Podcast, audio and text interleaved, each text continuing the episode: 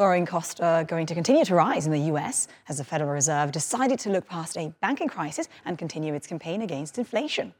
Markets gritted their teeth in anticipation of the 25 basis point increase announced on Wednesday. The base interest rate is now almost 5%, and that's up from near zero in February of last year. The Fed has acknowledged that its swift tightening of credit had caught some banks off guard. But while Fed Chairman Jerome Powell signalled that this may spell the beginning of the end for rate rises, Treasury Secretary Janet Yellen sent back stocks into a tailspin by suggesting a sector-wide guarantee for all deposits of any size at any bank was not in the cards.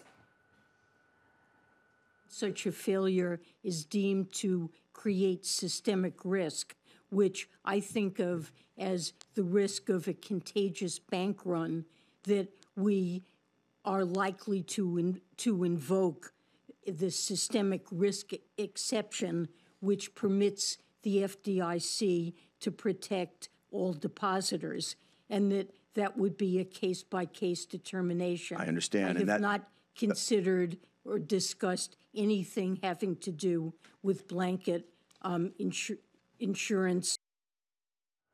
For more on this now, let's get to Danny Hugheson, who is A.J. Bell, financial analyst in Huddersfield, UK. Danny, thank you very much for being with us today.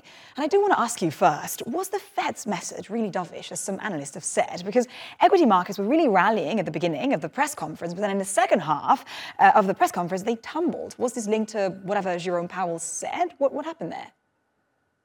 There was a real change in tone, and clearly compared with what we were expecting just a couple of weeks ago when a 50 basis point hike was on the cards, we've now got a 25 basis point hike.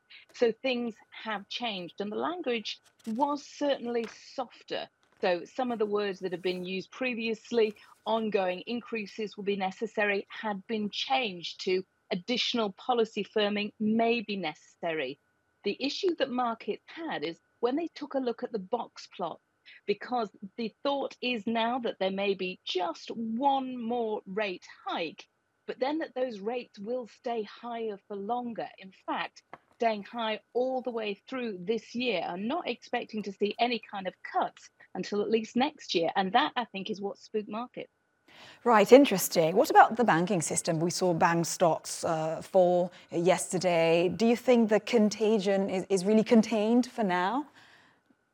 I think markets had really believed that the contagion was contained. Certainly there was a degree of confidence back in markets, in the financial sector. We saw banking stocks up.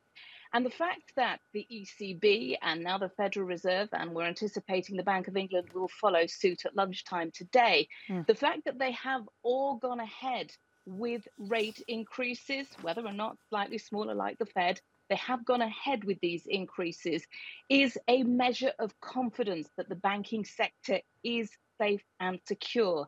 That said, clearly, the tightening that has been going on has been incredibly fast. It has put some banks, particularly those smaller US banks, under a great deal of stress. There has been a bit of a disconnect between the assets held and the deposits, and there is a real concern that some of those assets have gone down in value.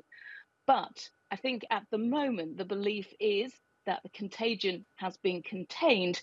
And although Janet Yellen's comments have unsettled a little bit, I think also a lot of market watchers did think that if there was going to be a blanket protection of all deposits, that Congress would have to get involved. Right, interesting. And all our eyes are absolutely on the Bank of England today as well. Danny Hugheson, thank you very much. And now let's go to other top stories from around the world. China Evergrande has unveiled details of a $22.7 billion restructuring plan that caused creditors to swap their debt for new securities. The embattled property developer says the measures will help its efforts to resume operations and resolve issues onshore. Evergrande is the world's most indebted developer, with around $300 billion in liabilities, and defaulted on its debt in late 2021. Shares in Tencent jumped 7% after the Chinese tech giant reported better-than-expected quarterly results thanks to strong ad sales. Overall revenue in the 3 months to December increased slightly to $21 billion, reversing 2 consecutive quarters of decline. Ad revenues were mainly driven by e-commerce companies, fast-moving consumer goods and games.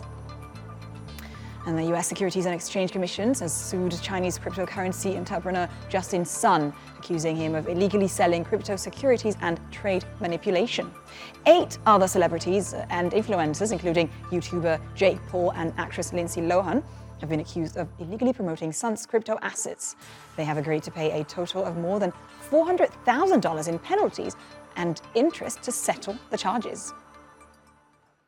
And that is all from business for now.